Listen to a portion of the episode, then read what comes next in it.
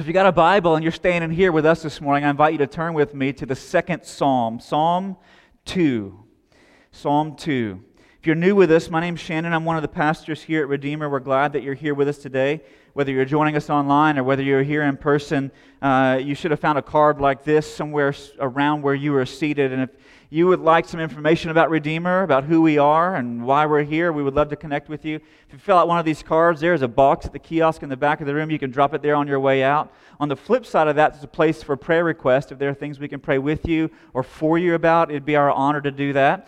Um, so you can put that card in that same box at that same kiosk on your way out. If you're online, you can also find that same information on the homepage of our website. And we would love to connect with you, answer any questions you might have, or just pray for you and for the needs in your life.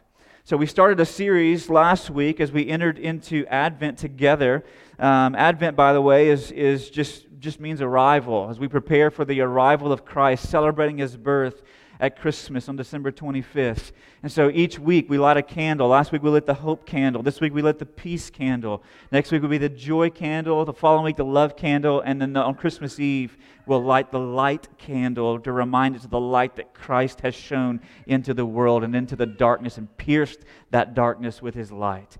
And so that's what we do whenever we light these candles. It's not just some empty, hollow ritual that we do, but it has deep significance and meaning for us as we prepare, as the song Joy of the World, right? Every heart preparing Him room as we receive Him as our King.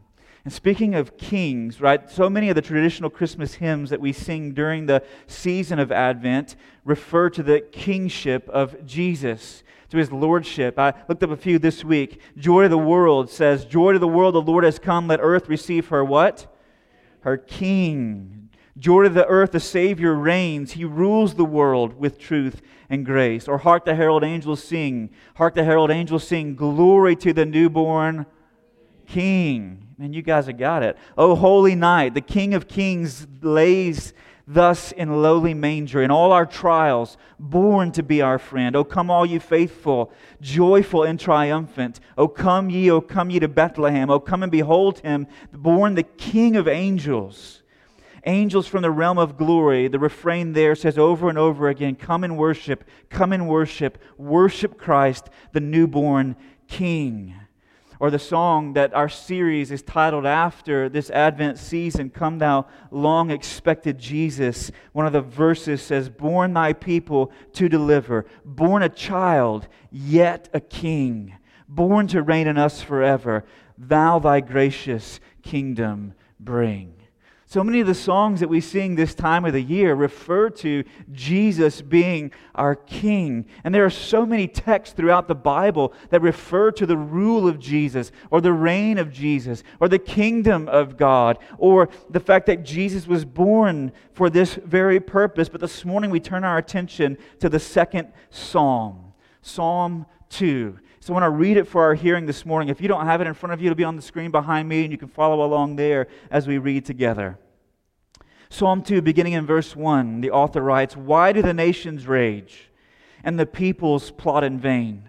The kings of the earth set themselves, and the rulers take counsel together against the Lord and against his anointed, saying, Let us burst their bonds apart and cast away their cords from us. He who sits in the heavens laughs the Lord holds them in derision. Then he will speak to them in his wrath and terrify them in his fury, saying, As for me, I have set my king on Zion, my holy hill. I will tell of the decree. The Lord said to me, You are my son. Today I have begotten you. Ask of me, and I will make the nations your heritage, and the ends of the earth your possession. You shall break them with a rod of iron, and dash them in pieces like a potter's vessel. Now, therefore, O kings, be wise, be warned, O rulers of the earth. Serve the Lord with fear and rejoice with trembling. Kiss the Son, lest he be angry and you perish in the way, for his wrath is quickly kindled. Blessed are all who take refuge in him. This is God's word. Now, as we think about the kingship, the rule, the reign of Jesus, the first thing that I want us to see from Psalm 2 this morning is this is the identity of this king that the psalmist is speaking of. Now, this psalm, in its original context, back when it was used in the Old Testament era, it would have been used as a song of coronation. So, in other words, every time a new king rose to power in the nation of Israel, they would have sung this psalm. Right? It would have echoed through the corridors as they inaugurated or coronated a new king. Right? And they looked forward to this king, but ultimately they looked forward to the ideal king that God had promised for his people. Right? In fact, in verse 2, this king is spoken of as the Lord's Messiah, and the word anointed in Hebrew literally means his Messiah. And so they're looking forward to this one that God had promised from the garden all the way up until that point who would come. And yet, whenever you look at the language in Psalm 2, one of the reasons that I will tell you in a moment that this psalm ultimately refers to Jesus, it was sung about every king that was coronated in Israel's history, but it ultimately refers to Jesus because no human king in Israel's history matches the description in this psalm completely. Right? In verses 1 to 3, we're told that, that he would lay claim to authority over all the nations of the earth. There was no king in Israel's history who did that. There was no king in Israel's history that took the nations as his inheritance from verses 7 to 9. There was no king in Israel's history that sat in judgment over all the nations. There was no king in Israel's history that commanded the kings and the peoples of the earth to submit to and worship him. There was no king in Israel's history who fully fulfilled the, prop, the, the, the, the things spoken of in Psalm 2.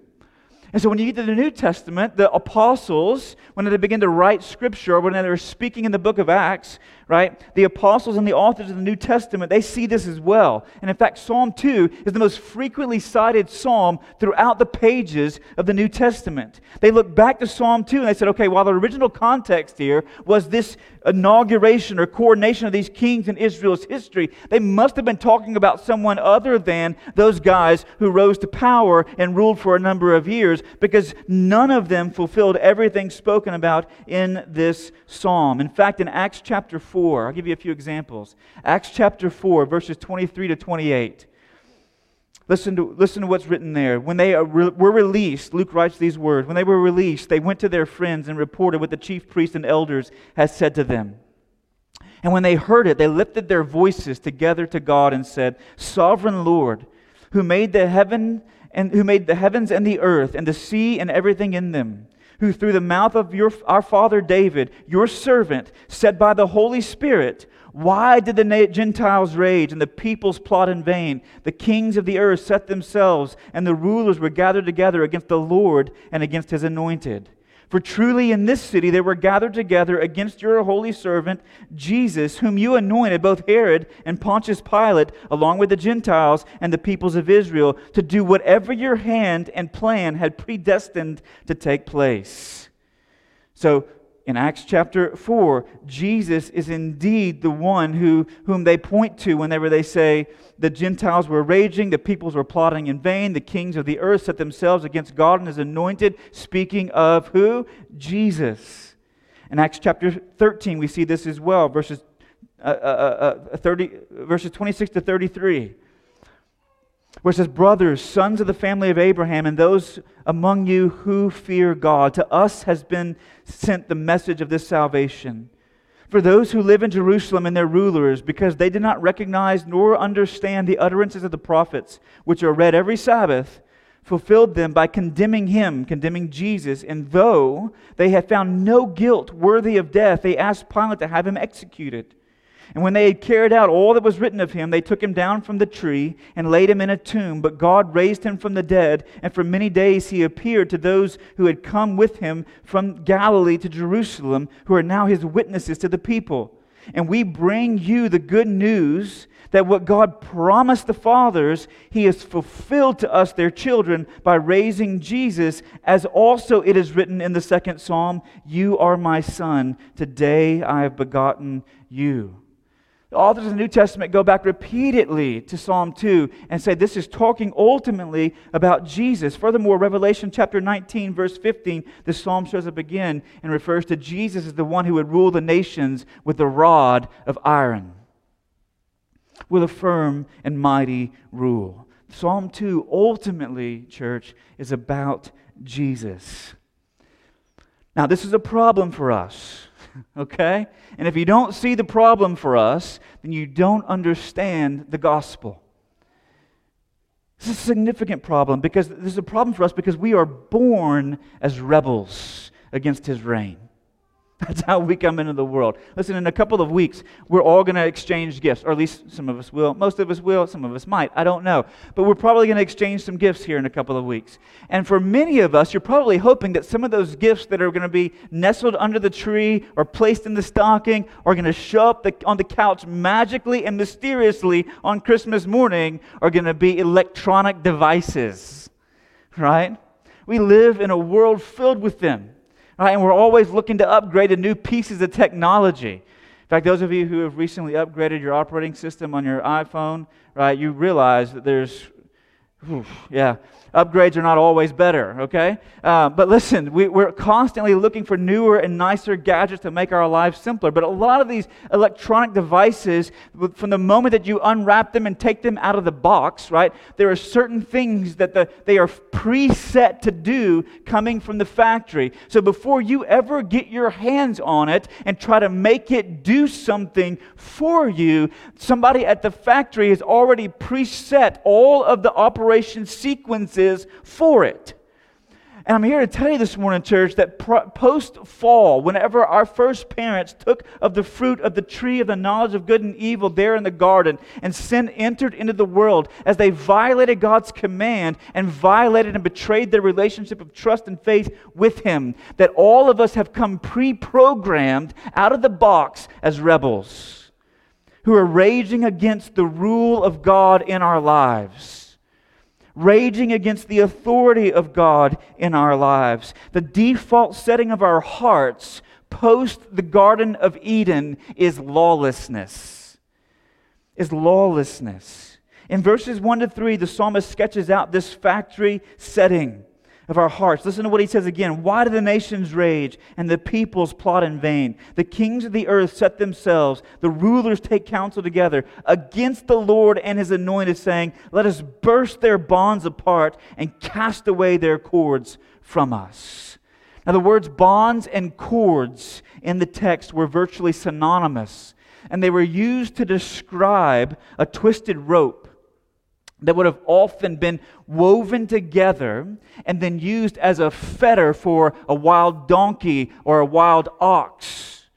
Okay, it was, a twi- it was like a yoke that was laid upon one of these wild animals. It describes this, and so in other words, if you, if you think about it this way, someone else was directing that animal. Someone else uh, that, that animal was answering to its master. The ox had a master, the donkey had an owner, someone it was being trained to yield to and submit to.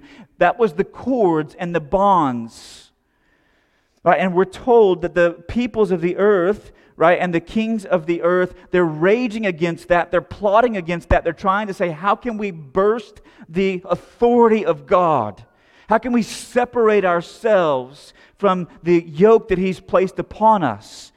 We don't want to yield to him. We don't want to submit to him. He says the peoples and the nations, which would refer to peoples, all, all kinds of people at, at the lowest parts of society, and then the kings and the rulers at the highest parts of society. He says they plot, they meditate, they give careful thought and deliberation, and they take counsel together to consider how they can burst the bonds of God and no longer submit to his authority. That was thousands of years ago. And I'm here to tell you this morning that still happens today. How is it that we cannot submit to but kind of slither away from the authority of God in our lives?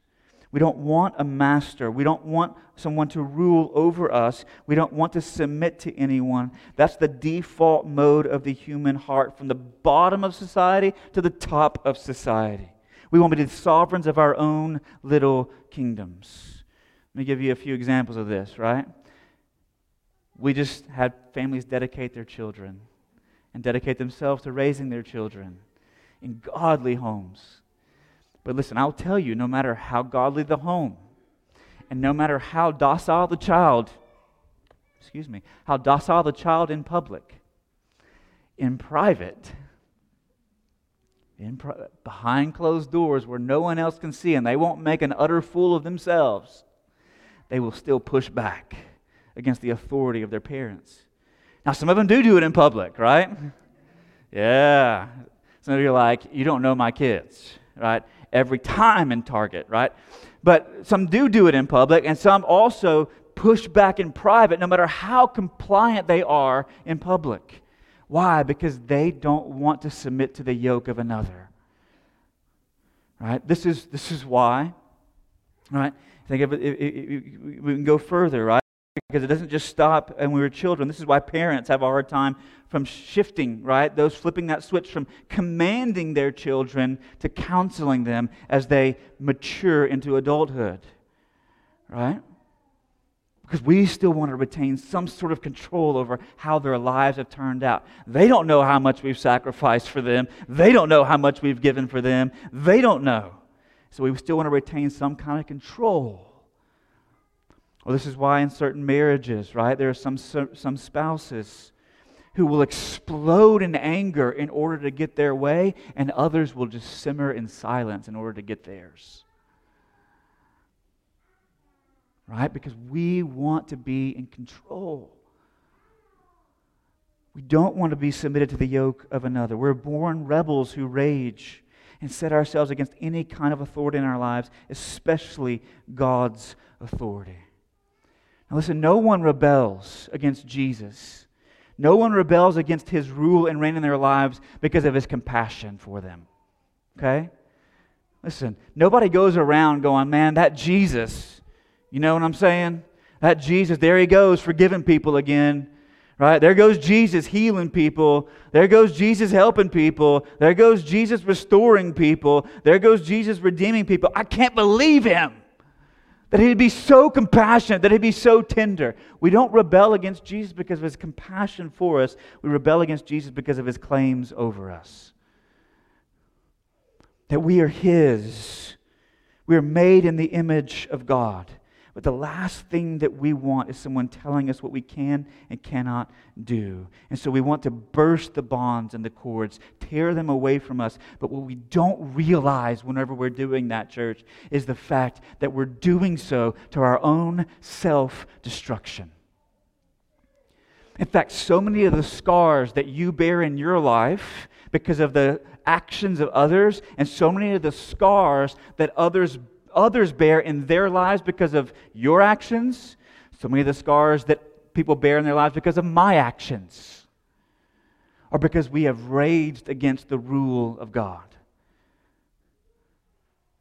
That's, that's where so many of the scars in our lives come from. See, the reason some children never knew a masculine presence of a father or the feminine presence of a mother is because people have raged against the rule of God. So you don't need a father, two mothers is sufficient. You don't need a mother, two fathers is sufficient. Raging against God's rule.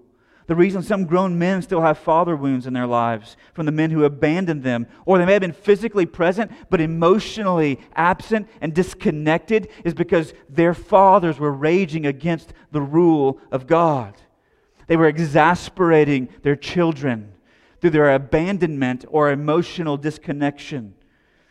The reason some of you in the past may have felt used or abused by people in positions of authority or leadership is because those people used power and authority, right, for their own ends and their own means rather than for those who were under it. And in so doing, they were raging against the rule of God, which says that you have power and authority, yes, but it is not for you, it is to serve others with. Scar after scar after scar is left because people rage against the rule of God. There are lives that are taken unjustly inside the womb and unjustly outside the womb because people rage against the rule of God. Racial injustice exists because people rage against God's rule. Scars come from the raging, church. They come from the raging, saying, How can we burst the bonds? How can we break the cords? How can we not have the yoke of God resting upon us, training us, training us what it looks like to live as those created in His image and in His likeness? We want to burst them apart. And the psalmist doesn't pull any punches with regards to the end result of this. Because he essentially tells us in verses 4 to 6, he says, You can either bend or you can be broken. Those are your two options. Right? There isn't a third alternative. The psalmist in verses 4 to 6 says, God laughs at the futility of our attempts to cast off his rule in our lives and says, As for me, I have set my king on Zion. In other words, no matter how much you rage, no matter how much you try to burst God's bonds, relinquish his authority over you, no matter how much you try to escape that, God says, I'm still on the throne, I'm still reigning, I'm still ruling. Essentially, what he says is this no matter how much you rebel and rage against God, God will prevail because God's rule in your life and in my life, it can be opposed, but it can never be overthrown. You can oppose it, but you can never overcome it. That all of us one day will have to answer for it. And so the psalmist says he invites us to do something. And this is what he invites us to do, church. And here's what's so vitally important that you hear this morning is that he invites you to take refuge under his reign take refuge under his reign. At the very end of the psalm in verse 12, we're told, Blessed are all who take refuge in him. Now, listen, taking refuge in him is not some abstract emotional experience, right? Oftentimes, when we think of taking refuge in God, we think of taking refuge in him in our suffering, right? He is our shield and our shelter, and he is. The Bible would affirm that time and time again. But in this particular context, when the psalmist says, take refuge. Blessed are those who take refuge under him. He's not necessarily talking about taking refuge under the wings of God in the midst of your suffering and hardship. He's talking about taking refuge under the wings of God by submitting to his authority and his rule in your life.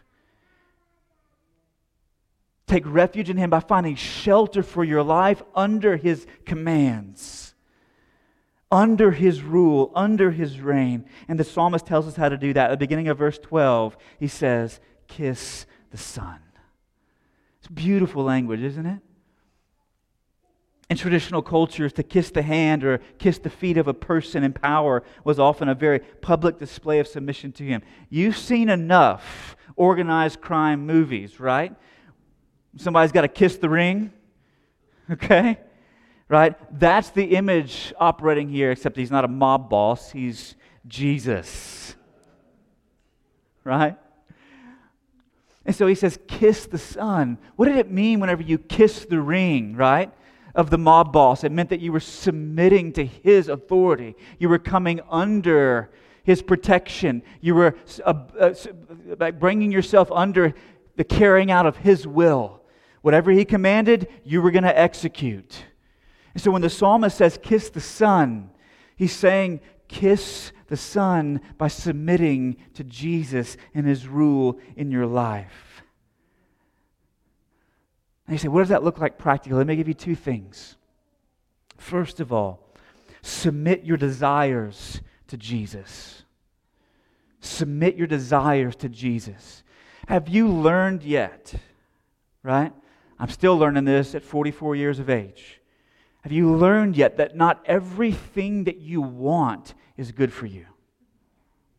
Some of you are like, no, I hadn't learned that yet. not everything that you want is healthy in your life. Right? I, I had, we, we, most of you know we traveled to South Africa uh, several weeks ago, and I, this is my fourth time back there, and it's really one of the only times of the, of the year that I travel because I have a really boring life. Um, but in my, in my previous journeys there, okay, um, I uh, usually take the same backpack, same luggage, right? Pack it all up with clothes and everything. And same backpack I carry around everywhere I go here in town because I have no office. I just go to coffee shops and the desk at my house. And so, but in that backpack, oftentimes I will take things out of my pocket on Sunday mornings and I will slide it into the backpack before I come up on stage to preach. And so I usually carry a pocket knife with me. And so I put that pocket knife in my backpack Sunday after Sunday after Sunday after Sunday. Well, that's no problem as long as I'm getting in my car and driving home. It becomes a problem whenever you try to get on a plane with a pocket knife. Right? Especially whenever they miss it in the scanners at DFW. That should make you feel real good about TSA right now right? So they missed it in the scanners at DFW. And so when I had to go back through security in London, flying through the UK down to South Africa, right? We're going through security. I put my bag on the conveyor. I'm just expecting to breeze on through and collect my stuff. And they say, they, I don't know if you've been there before, but they pull you aside and they say, Sir, can you open your bag for me? And I'm starting to sweat bullets. I'm like, What is in there? What did they find? Who planted something in my bag? And so I go to the side and they, I begin to open the bag and they say, Is there anything in here that can hurt me before I begin to push, push my hands down? I say, No, not that I'm aware of. And so I begin to dig down there and they pull out my pocket knife. And he says, Sir, are you aware that these are illegal in the UK? Like you're not allowed to have these in your possession. My brother Shola knows that. I did not. Right, they've outlawed knives because there's a lot of stabbings and knife crimes, so they outlawed them. So you can't have a pocket knife in your possession. And so I'm at this point, I'm really sweating, right? I'm just envisioning the headlines, right? Local pastor arrested in England for trying to sneak a pocket knife onto a British Airways flight. It's not good. And so eventually, through, he's like, Where are you coming from? I said, From Dallas. He said, Where are you going? South Africa. He said, Are you an American? I said, Yes, and I'm dumb. Right? I just, I played the dumb American card as, as, as I put all my cards on the table, right? And so he says, Well, sir, I cannot allow you to continue to travel with this. I have to take it from you. And I said, Please do. It cost me $15. I can get another one right? And so he put it in an envelope and he put it down under in their you know big sharps container, whatever it is that they had under the thing, and then he let me go about my way. Right? But the point is this is that there are agents at those gates that are able to tell you this is what is allowed for you to bring upon the plane and travel into this other country, this other kingdom that you're going to be a part of under the jurisdiction and laws of that kingdom. This is what you can bring in, this is what you can't bring in. These are the things that we believe are going to provide flourishing on the plane as we travel together, and these are the things which are going to inhibit flourishing on the plane as we travel together. And I'm here to tell you this morning, church, that when it comes to your desires, when it comes to my desires, Jesus is indeed the ultimate TSA agent who is saying, This is healthy for you to bring into the kingdom, and this is not. And a part of kissing the Son and taking refuge under His reign is to take the desires of your heart and submit them to Him and say, Jesus, is this something that is good or is this something that is bad?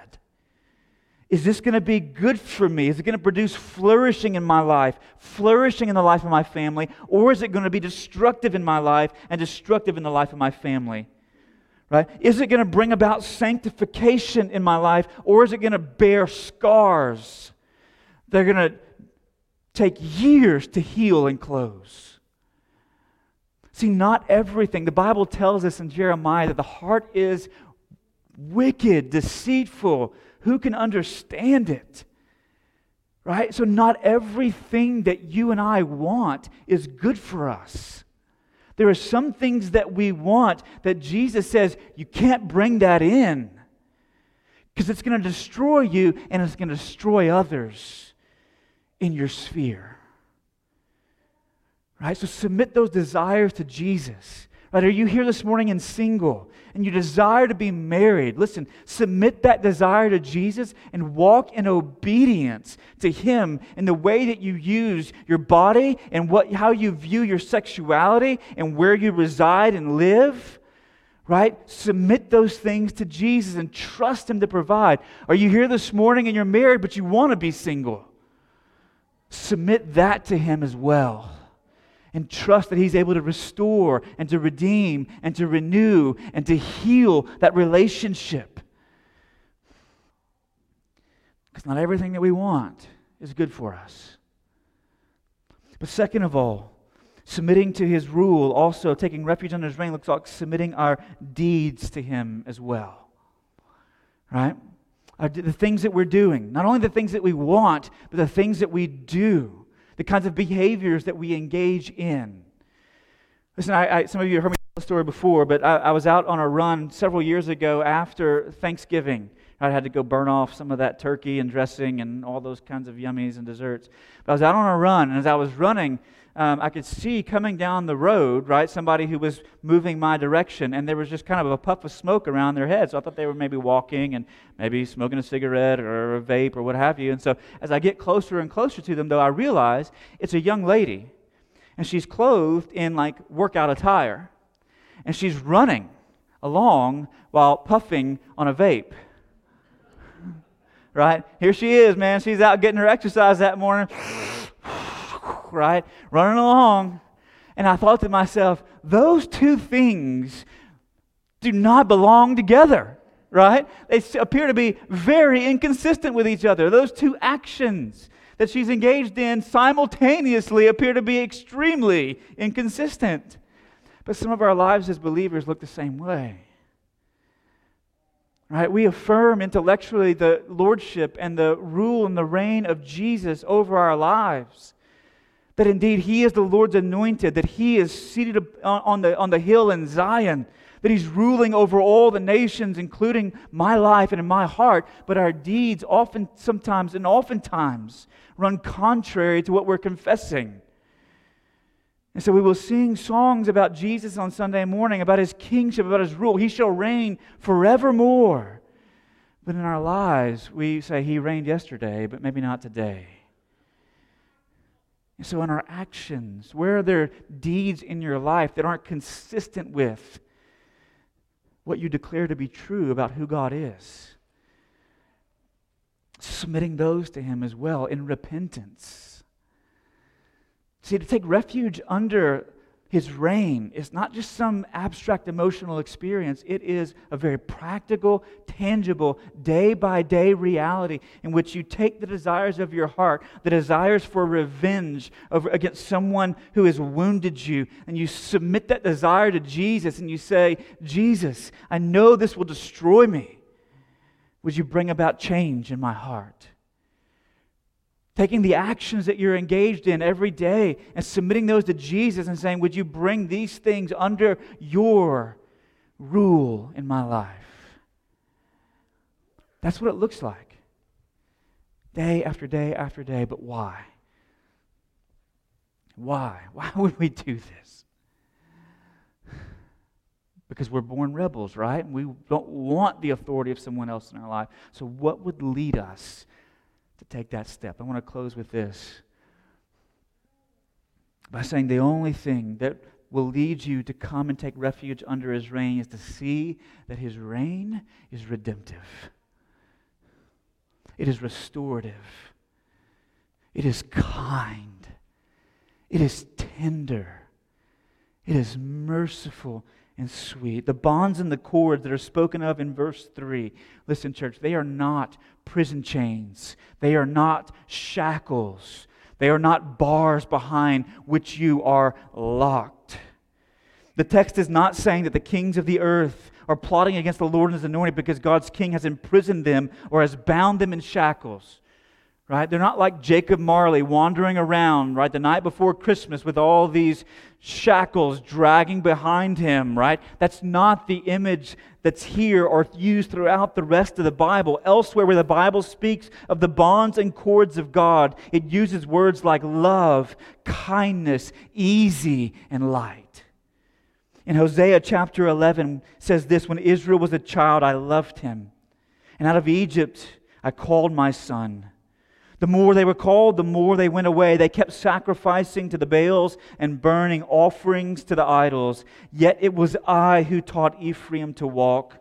I took them up by their arms, but they did not know that I healed them.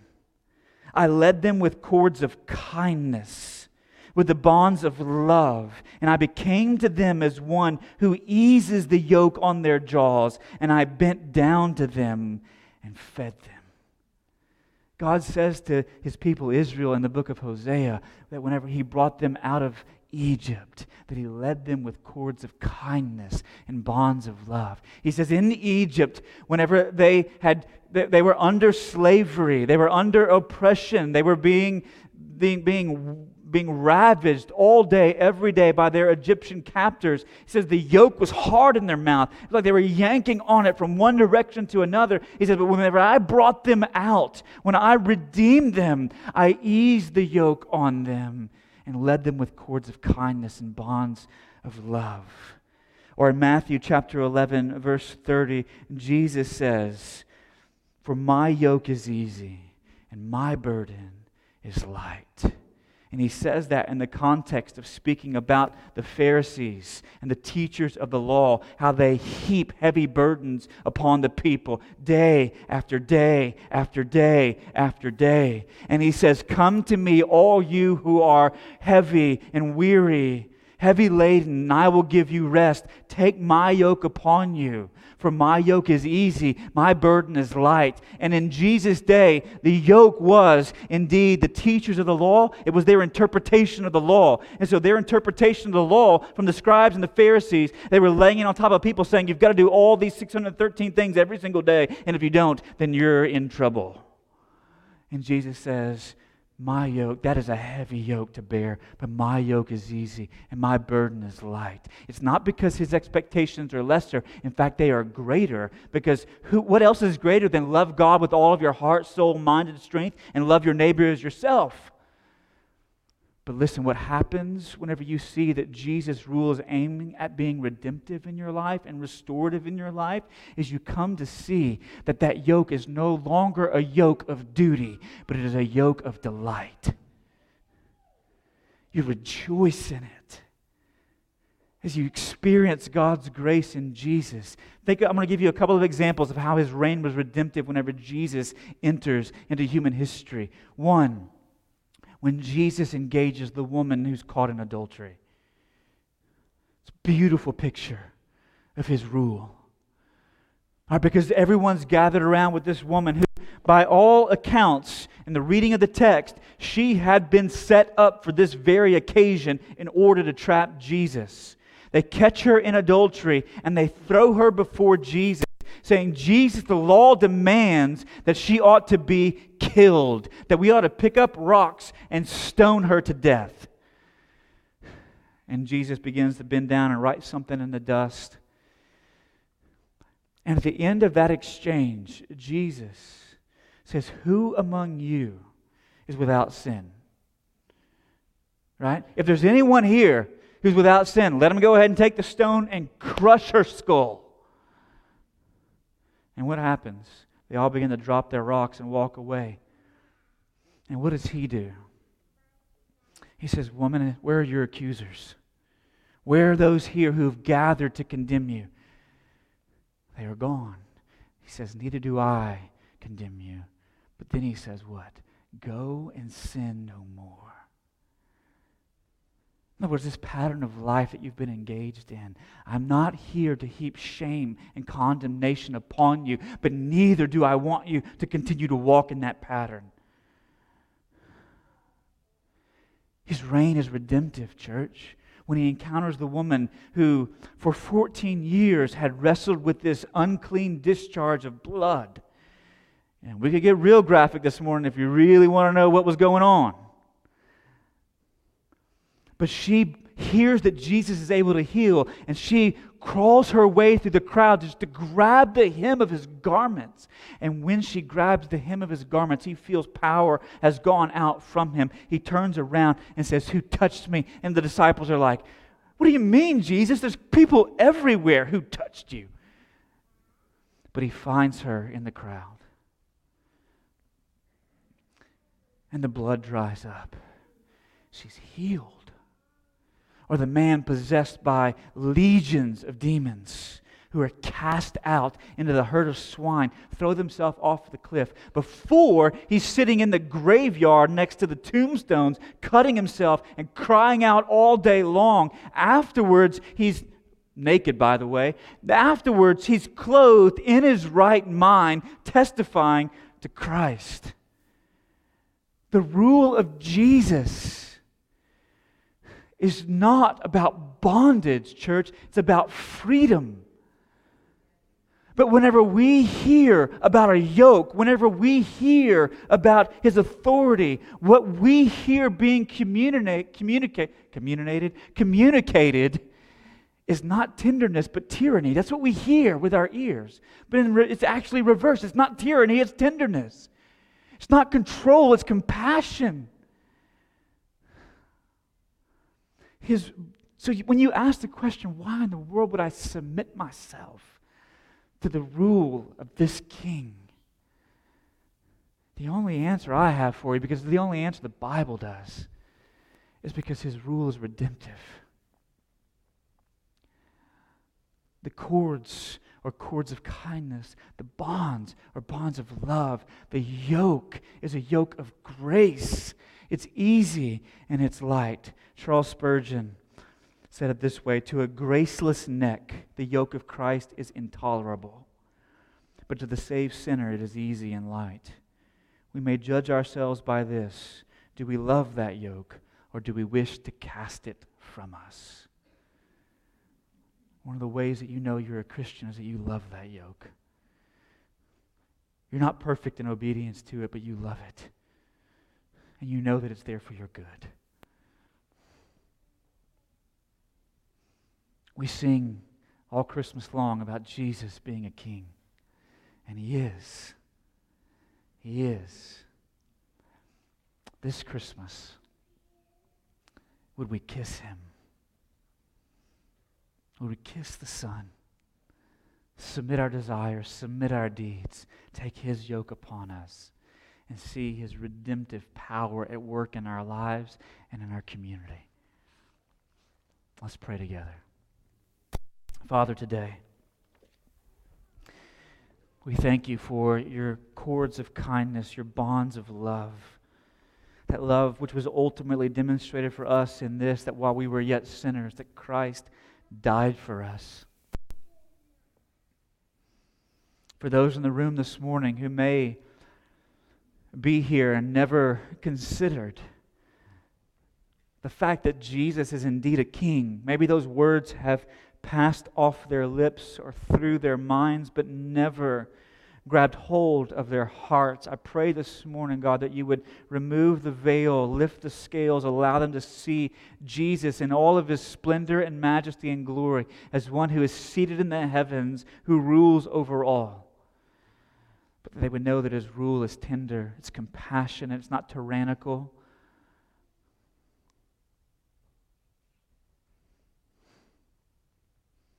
And the only way that they can find restoration and redemption for the scars that they bear in their lives is by submitting their desires to Him, submitting their deeds to Him,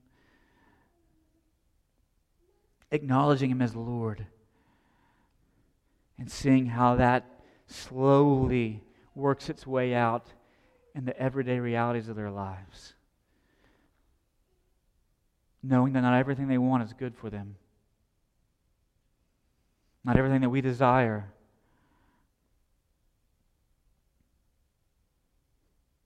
is healthy. May we bring those to you today. And I pray if there's folks in the room this morning who have never crossed the line of faith and found Jesus to be a tender king who rules with graciousness and humility and mercy, I pray that they would and for those who have. I pray that those necks upon which the yoke of Christ has rested, I pray that they would find it to be something beautiful and lovely. And in those ways in which they are tempted to cast it off, Father, I pray you remind them there is no place they can go for healing